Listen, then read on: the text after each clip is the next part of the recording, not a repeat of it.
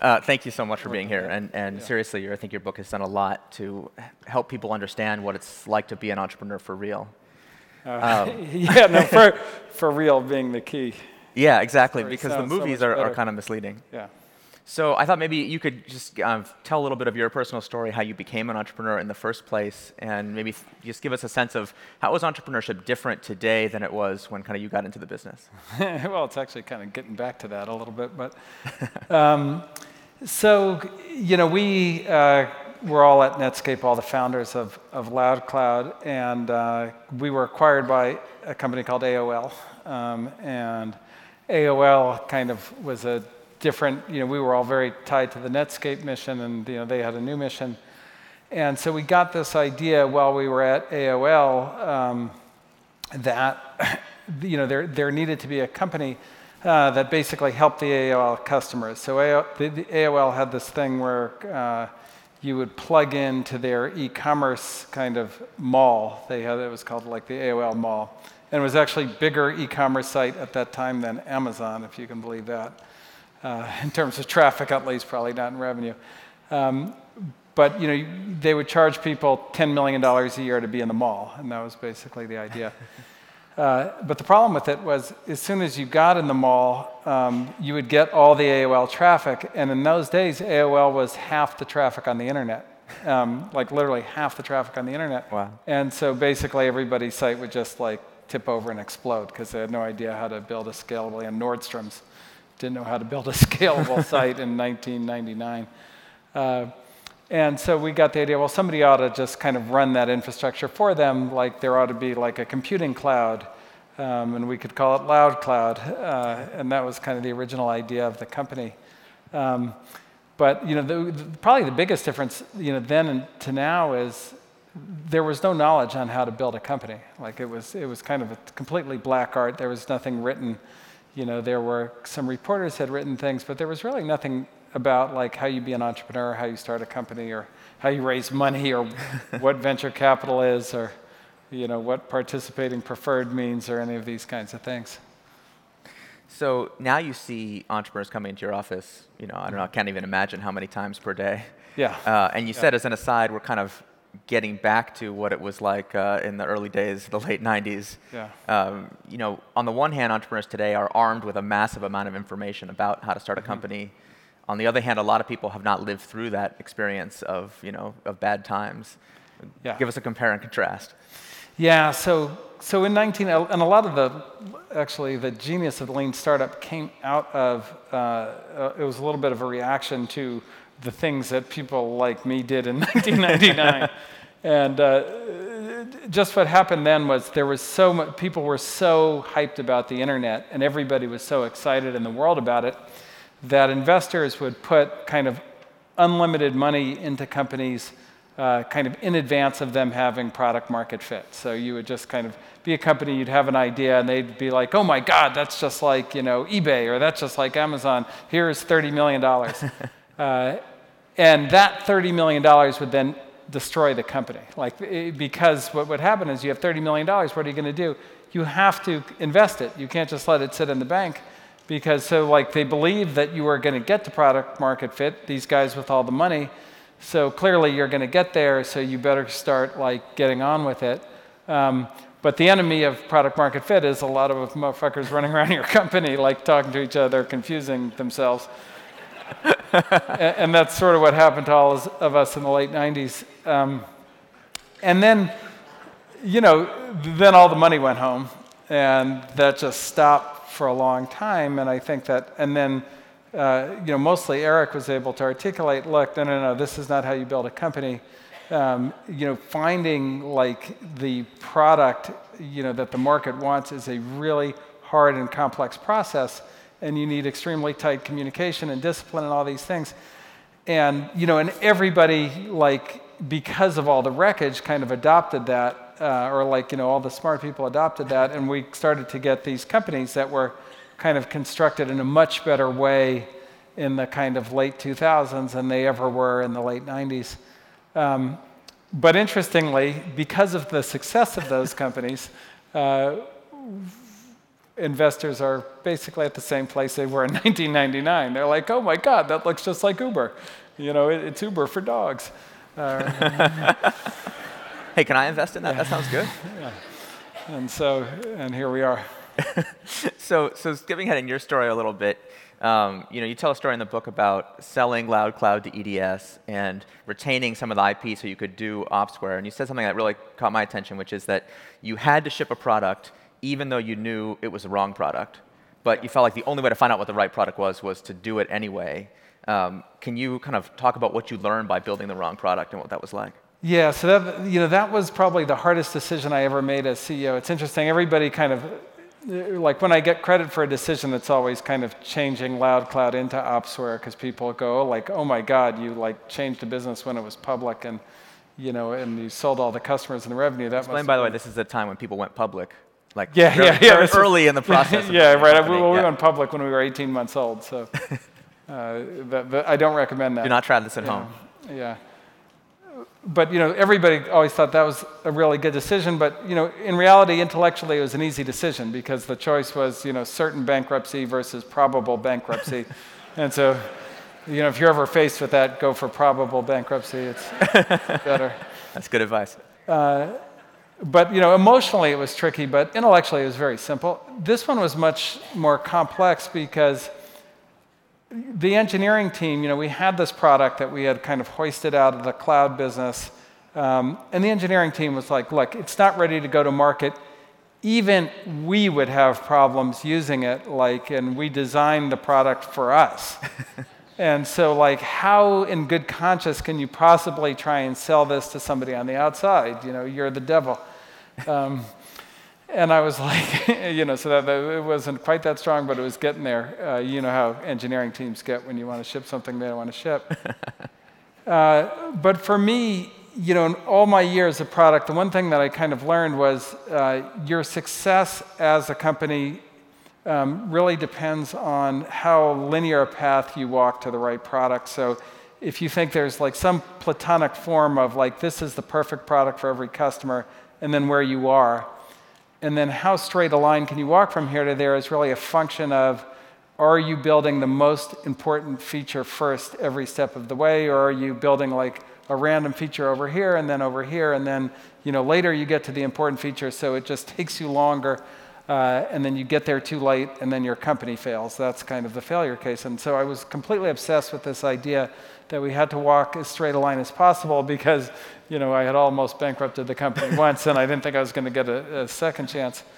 Um, and so I just felt like the knowledge inside of you know, Opsware about what the market needed was just too shallow. We knew what we wanted, but we weren't like Goldman Sachs or FedEx or any of the guys we were trying to sell to. We were running a cloud computing business. They were running their own data center. And so I felt like, and then the difference in knowledge between like asking a customer what they want or asking them for $500,000 for a product is like you get a really much higher quality uh, answer when you ask them for $500,000. And so, so that was kind of the idea. And man, th- did that turn out to be right? Because the things they needed were almost completely different than the things that we would have built had we not uh, tried to sell it, not that successfully. Um, but, you know, getting in market, getting knowledge, turning the product, and walking a straight line, invaluable. Mm-hmm. So before I ask another question, I want to remind folks we're going to take questions from the audience in a moment, and uh, we do this uh, a little bit differently. We're not going to have people come up to the mic and tell us their life story. Uh, instead, there's a URL which we're going to put on the screen. You can grab on your, on your mobile device. The URL is case sensitive, so if you don't know what that means, ask the engineer sitting next to you. Uh, but type it in exactly. You can edit questions. They will show up on this high-tech piece of wizardry called an iPad, and I will attempt to ask them to Ben. So please, if you have questions, uh, be on your device. Uh, I think the phrase that you, you know, is most associated with you in the, in the work you've done recently is the struggle. Yeah. That, you know, that being a CEO, you know, in the movies, it looks glamorous. I feel like when we hear the stories of successful startups, they've usually been whitewashed to make the founder seem great and kind of yeah. erase the difficult parts. Um, you know, I feel like you've kind of injected a really important dose of reality into that. Say, hey, that's not what it's actually like day to day. And so the people that are out there right now struggling, they're not necessarily doing it wrong. Yeah. You know, you talked about that difficult strategic shift you had to make to become Opsware. Do you have another favorite story of just uh, a really difficult choice, really difficult struggle thing you struggled through that ultimately, uh, you know, taught you something important? Yeah, yeah, no, I, I do. So, and it's interesting with the struggle is that it, the, the biggest surprise to me when I wrote the thing was like how universal it was because when I was CEO, uh-huh. like, and I would ever talk to another CEO and ask them how their company was going, like, it was like, oh, it's fantastic. It's unbelievable. It's amazing. It's the most wonderful thing I've ever done in my life. And you know, I was always just like, holy shit, my company is so fucked. like, I don't feel like that at all. I feel like I want to like throw up and shoot myself in the head. Um, but then once I wrote it, everybody was like, oh no, that's me too. So that was, yeah. Uh, it turned out they were all lying. Um, so my, so the, the one that, that, that has just been so impressive to me that I've been involved in is we invested in this company called Tiny Speck, which most of you probably haven't heard of uh, which was founded by a gentleman by the name of Stewart Butterfield, who, who many of you may have heard of. Um, and Stuart had kind of previously, uh, in like 2001, set out to build a uh, massively uh, multiplayer online game. And, um, and then, but he was just him and, you know, it was a team, it was him and his wife in Canada, and they didn't have enough money to do that, so they ended up kind of pivoting into like a piece of the game, which was kind of the avatar manager, and, and that became a company or a product called Flickr. Um, and so we invested in Tiny TinySpec, you know, almost a decade later, uh, and Stewart was going to build the game. And finally, and the game was called Glitch, and Glitch. Uh, was, uh, you know, it was basically a life's work. It was like a 10 year quest for him to get back to doing this. And you know, there are people talk about, oh, we do beautiful products, we delight customers, this and that and the other all the time here. It's just kind of a language everybody's adopted. But you know, that game, like the amount of craftsmanship and just love and attention he put it, he wrote the song that was the trailer himself. and it was a great song. Like, I mean, like unbelievable. I listened to that song like 4,000 times. Um, and the game, I loved the game. Like I, I, would like play it all day long. I just loved the game. But like there were a couple of really fundamental problems with it. One was uh, that you know you'd get to the end and then there was nothing else to do. Um, and uh, you know, and like it was so like you'd get obsessed with it. You'd play it for 48 hours straight and you were done. Um, and then the other giant problem was he wrote it in Flash. And he wrote it in Flash right before Steve Jobs went on a mission to kill Flash. uh, particularly on mobile. And so, like, and rewriting it, you know, not in Flash was a giant task, and then fixing this problem was a giant task. And he, uh, you know, one day he said, "Look, we're not, we're, we can't get there on the money we have. There's just no way to get there." And like, I like was so sad because I loved that game so much, and I wanted to see it, and I couldn't even believe how he could let go of it. And uh, you know, he said, but like I think we have something in the company that's a company that's a tool we built to communicate with each other, and it's called Slack. Um, and now Slack, and you guys might not know because uh, nobody went woo, uh, is uh, probably the fastest growing enterprise product in the world right now. And he just raised money at a billion dollar valuation from really good venture capitalists. And um, and it's just amazing that he had the emotional capacity to go, we're not going to make it.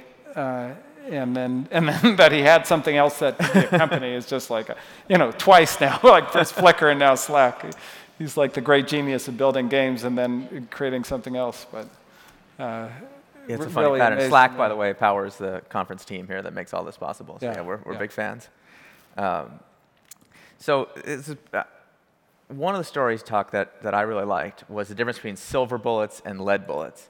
And I don't want, I'll, I don't want to tell story, I'll let you tell the story, but that, that's like kind of an interesting contrast the story you just told because sometimes I feel like one of the things that drove me crazy, uh, you know, as an entrepreneur, yeah. is sometimes like just superior execution of the thing you're already doing is really that's what is required. Yeah. And sometimes usually that's the case. Yeah, yeah, yeah that's but like sometimes you know you realize I can't rewrite this thing in Flash. There's no way to get it done. Like mm-hmm. we can mm-hmm. superior execute all we want all day long, you know, twice on Sunday, yeah. and we're not going to get there, and we have to kind of do this abandonment. So first explain the lead bullets thing, and I'm really curious on thoughts of how can you tell when it's switch time? Yeah, yeah. So lead bullets happening. So when I first got to Netscape, um, I was in charge of the web server product, which um, was a really important product because we knew that Microsoft was kind of going to uh, bundle the browser for free with Windows 95, so we wouldn't be able to charge money for that anymore. And so we were working on the web server, and um, basically uh, we got a hold of Microsoft's upcoming web server, and we benchmarked it against ours, and it turned out it was five times faster, um, which is not good, by the way. Um, and so, you know, as product manager, I kind of started on this strategy to, you know, figure out like what really innovative features we could add quickly, you know, what partnerships we could strike, something to like save this business because we were just going to be in a lot of trouble. Um, and I'm working on all this, and I kind of sat down with the guy who's running engineering, a guy named by the name of Bill Turpin, um, who was, you know, he was kind of older and wiser than me. And I took him through all my ideas, and I'm like, we're going to do this, and we're going to do version control here, and we're going to do, you know, this kind of monitoring and all this stuff. And Bill looks at me and he goes, Ben, he's like, those are like a lot of nice, good ideas for silver bullets, but we're five times slower. This one's going to take some lead bullets. Uh, and, you know, that, that, like just rung in my head. I was like, I guess, you know, he is exactly right. We, you know, five times slower, doesn't matter what features we have. Um, and that, you know, kind of in a company, every time you start to lose, uh, employees do what I did. They try and go here and there, and like, can we go low end or high end or around the corner or like change into something else? Um, but the reality is uh, that you know oftentimes, look, it's very hard work to get the product to where it needs to be, and that and you can't distract yourself with silver bullets if you're going to get there. Now. Um, there are exceptions. So the, the big exception is um, the kind of market. Like if the market isn't there, like if, if there's really no market for what you're doing, um, and you just misjudged it. And this happened to us at LoudCloud. So there was this huge market for cloud computing, um, but then there became no market for cloud computing from semi-viable companies after the crash, right? Like if you didn't have a giant balance sheet after WorldCom went bankrupt, like it was like okay, Game you over. know, th- there's just no no market, and so you can't kind of walk that line if there's no market. But if what's going on is there's a great market, um, but your product just isn't good enough to get it, or like a competitor has a better answer to the market, then you're in a situation where you've built a company to go after. You've built, like, you've hired every employee to go after a problem, and you're not solving that problem as good as someone else or not solving it well enough. The chances of you solving some other problem that your company wasn't built to go solve, if you can't solve that one, is like nil. So like you you got to buck up, you got to like buckle your chin strap, go out on the field, you know, and like go get it done. There is no uh, you know, there's no silver bullet at that stage. So that's really the difference. It's like, you know, is the market there or not? And if the market's there and we're just not getting it, then like we're really better shutting down the company than pivoting at that point. Right. Uh, but you know, and I, I, do think companies give up these days sometimes too early because like you know we put pivot in. The, it's okay to pivot. It's like no problem. It's like well like pivot is to pivot away from a stupid ass problem to a good problem, yeah. not to like you know, go from like you suck to you're good. That doesn't work that way. Right. Yeah. That's yeah. not. That is not a pivot. Yeah. That's just getting it done. Um, we're getting a lot of questions in from the audience, but there are a lot of questions about fundraising.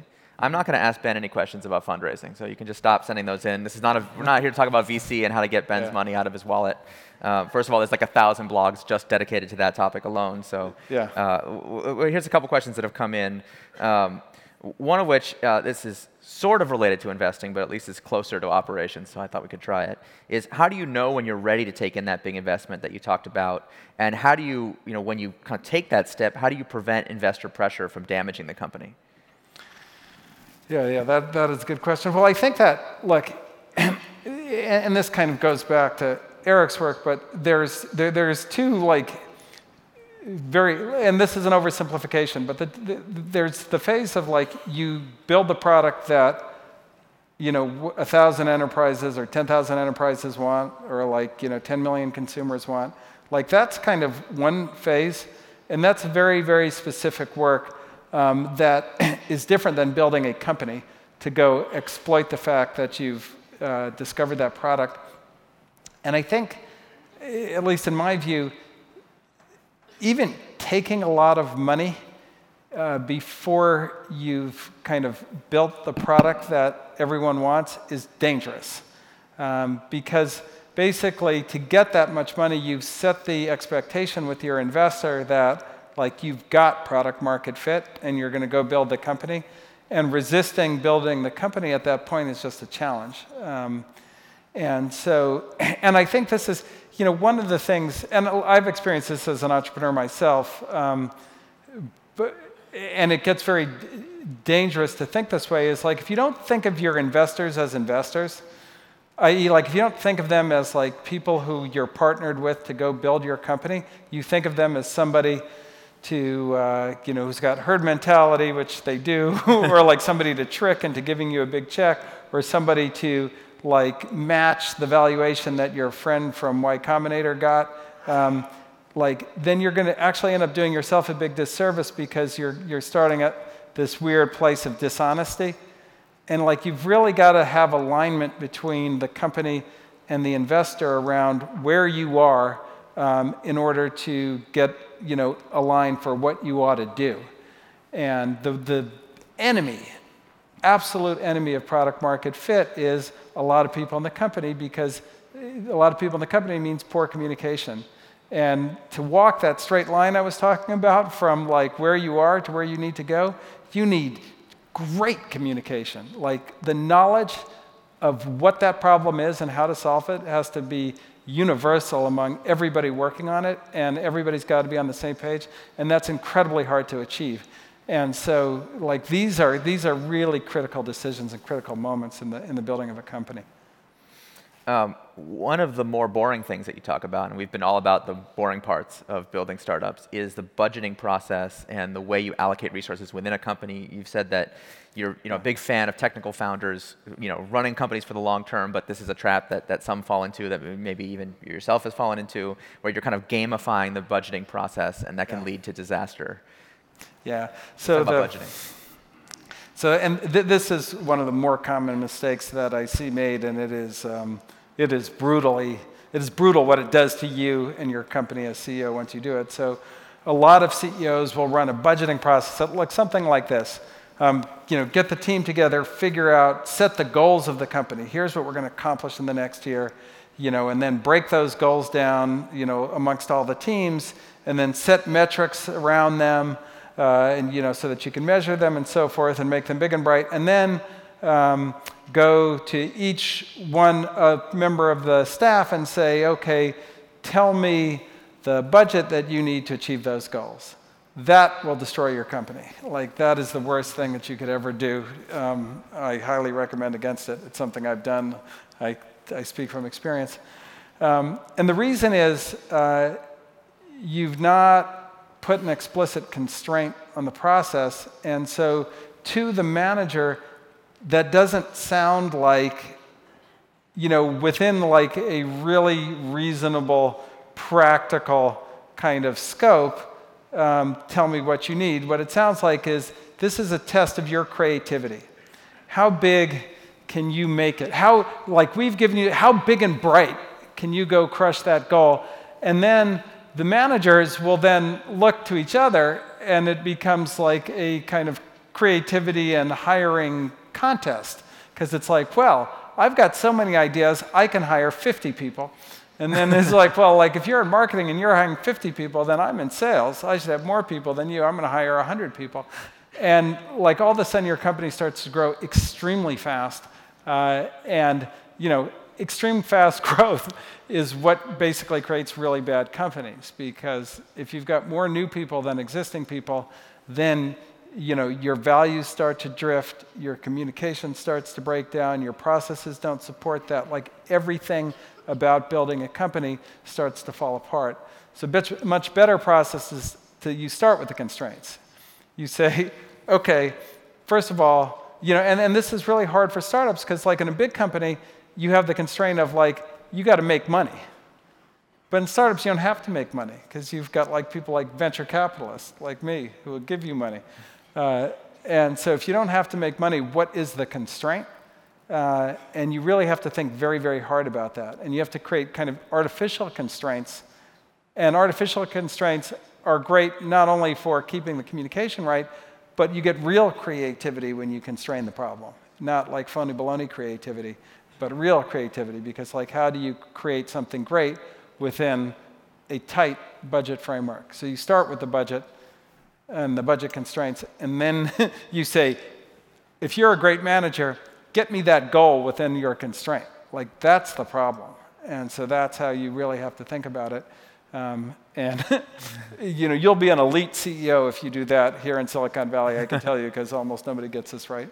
Yeah. How do you prevent the managers from saying, well, those constraints are arbitrary? You just made them up. Well, they are arbitrary.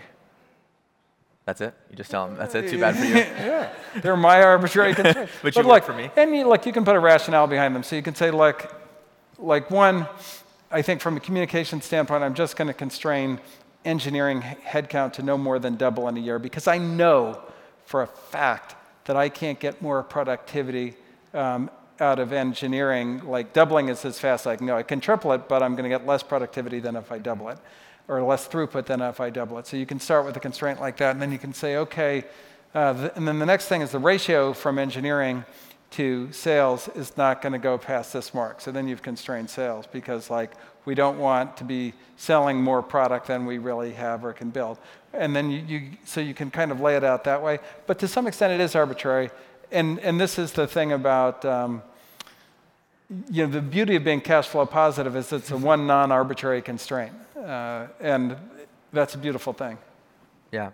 So we're going to question this. Okay, let's say you're using Lean Startup and you have all kinds of metrics you use internally to track progress and validated learning. How do you communicate that to your investor? You know, one of the things we talk about a lot in Lean Startup is that entrepreneurs have this terrible habit of spending other people's money, mm-hmm. and then those other people want to know what did I get for my money and what's yeah. the progress, and, and we often fall into the trap of kind of dodging accountability by using bullshit metrics. And you know, yeah. so, like, you, I know you this drives you crazy when people, uh, you know, yeah. show you 30% growth on a you know 25 cent base. yeah, yeah, yeah. Like, what kind of metrics do you actually look for when someone's trying to communicate progress in a way that you feel is kind of honest and help you understand that they're learning something of value? Yeah, so you know, there's different kinds of, and a lot of what I'm looking for early on is just um, how do you understand your own business? So, like, I'm much less concerned, and this gets to, you know, I'm not answering any fundraising questions, but like, even in like fundraising, like, I'm less concerned that like something is growing like at like some arbitrary rate than do you understand what you're doing? Are you, have you thought enough about the business so that you know uh, like what you ought to be measuring? So is what you're presenting like a good representation of what you're doing?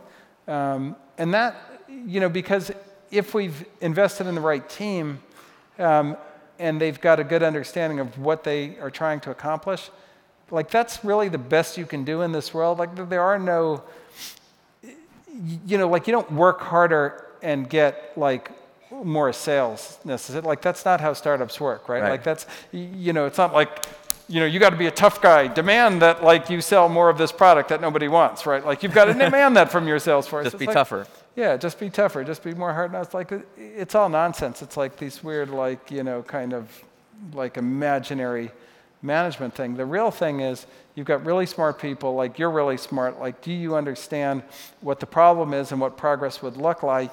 And then what are you doing to get that progress? Is like, that's what you can do. And you kind of, kind of got to focus on the core thing, not the, the byproducts or the after effects. Yeah, the exhaust. The, yeah, you know, like even like, you know, I've been at companies and they'll be like, oh my God, you know, we grew, we quadrupled revenue this quarter.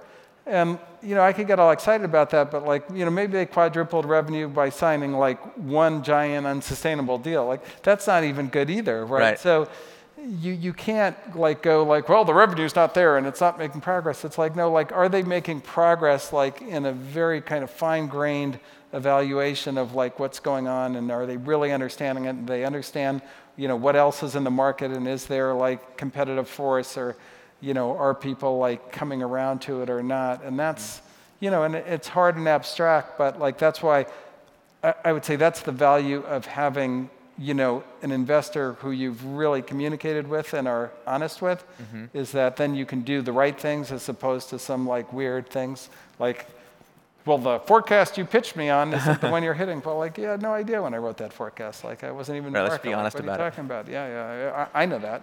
Yeah, we're getting a lot of questions here about just. You, do you have an example? You don't have to name the name of the company, or just like yeah. a, you know of a situation where somebody did that really well. Um, well, you know, I, the, the, the, very best one, like, to me is Stewart. Like, he, he measured, he had, like, everything broken down about that game. And, like, even though, like, the game was, was like, making money. Like, he, he was selling a lot of uh, subscriptions and he was, um, you know, he, uh, by a lot of metrics, it was working. Um, there were a lot of users. Uh, the reviews were incredible. Um, but the metric that he knew was like critical, like wasn't working. People were leaving. Right. They'd get in, but then they, they would get to the end and then they would leave. And he could have hidden that, right, and kept going and like maybe raised more money against it. Um, but, you know, he, he was just so honest about it. He was so honest with himself and then honest with everybody else that enabled him to kind of get to, you know, what's ending up to be probably a much bigger opportunity than Glitch ever was. Yeah. All right, we're going to have one last question. I thought we'd switch topics. I know this is something that's really important to you. Got a number of questions about this. Uh, what are you at Andreessen Horowitz doing to improve diversity among the companies that you invest in? Yeah, so um, that is, a, I could talk for a long time about this topic. Um, where to start?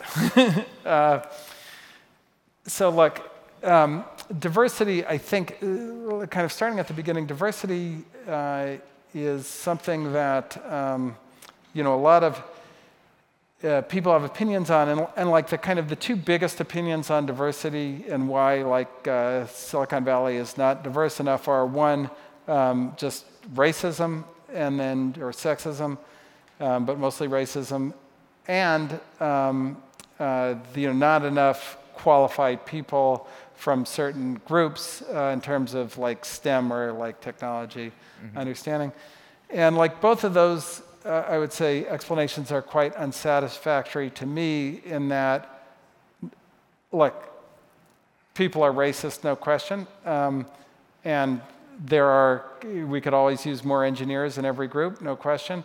But like, what are you going to do about that, like right now, to move the needle? Like, what are you going to really do about racism? Uh, that's a really hard problem to solve. Uh, and so like, and then, you know, like, do you really want to work for like a bunch of racist, you know, a racist company anyway? So like, you know, it's just like a, one of those problems that like, maybe it's true, but there's something you can do about it. And, you know, with getting more people into STEM, like, I think that's a great thing to do, but it's really not the only thing to do. Um, and so in looking at it, there's two things that, that we've found that are, um, I would say, really high impact and can be done in the very short term. And the first is network. Um, so if you uh, are like an African American kid who grew up in you know, Atlanta or grew up in Mississippi or wherever, your knowledge, even if you're a great engineer um, of startup world or Silicon Valley, is nil. Um, and so just being able to build the bridge there in the network, and I'm on the board of a, a organization called Code 2040, and all we do is go find um, kind of diverse kids uh, and get them summer internships in Silicon Valley. And the companies, like, and we, we give them programming tests, so they, they're STEM skilled. Like, you know, don't make no mistake, like, these guys can program, they pass the test, they get jobs at great companies, they do great in the companies. Um, and all we're doing is just like connecting them in. And so that, so we do a lot of work on that. We do a lot of events to just make people feel welcome and give them access to opportunity um, if they're qualified. And not everybody in Silicon Valley is an engineer either, right? Like, they, you know, there's a lot of people in sales and marketing and um, HR and all these other kind of groups. And like just getting people access to that is a big deal. So we have a huge focus on that. And then the other thing, which is a much more uh, subtle, controversial thing, which we're not as far along on, but I, have been working on a lot, is um, profiling. So one thing that nobody admits, but every company and every manager and every company does is profile. Uh, and they generally profile to themselves. So, right, like if I'm like given a manager position, I know my strengths really, really well, and I know my culture really, really well. So I'm going to recognize those strengths um, when I see a candidate, and I'm going to value them because I understand exactly what they are because I'm good at them. If I'm great at writing and you're great at writing, like I can really value that. If I'm like great at writing and you suck at writing, I'm really going to be concerned about that. So it's just like one of those things. And you can see it like in any company, like if you hire, you know, a woman to be head of engineering, you're going to have way more women engineers than if you hire a man to be uh, head of engineering. If you hire, um, you know, a Chinese person to run marketing, you're going to have more Chinese people in marketing. Like I guarantee it, like every organization looks like that. Um, and even in my own company, uh, it looks like that. And so you kind of have to go work harder on getting people to understand their own profile. So, and I'll give you an example of this. Uh, Margit Wennmachers, who's like one of the great like marketing people in the universe, works for me, and she or works at Andreessen Horowitz. She doesn't work for me really. I work for her. uh, but you know, she runs our marketing group, and when she hired her first like half dozen people, they were all women. And so I went to her, I said, Margaret, like, why are all your employees women? Like, what is it in your profile where no men can get a job working for you? And she looked me right in the eye and she said, helpfulness. and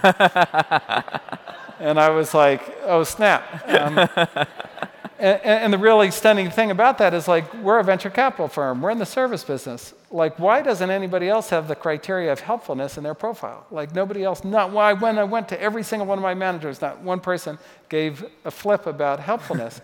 and that's a problem. Uh, and so, you know, if you're gonna value, if you're gonna be, uh, get the value of a diverse workforce, if you're gonna be able to get to a broader population of talent, you've gotta value those things in your profile. You can't just go, okay, we need more Hispanic people because no Hispanic person wants that job where they're being hired because of their race. That's an asinine thing to do.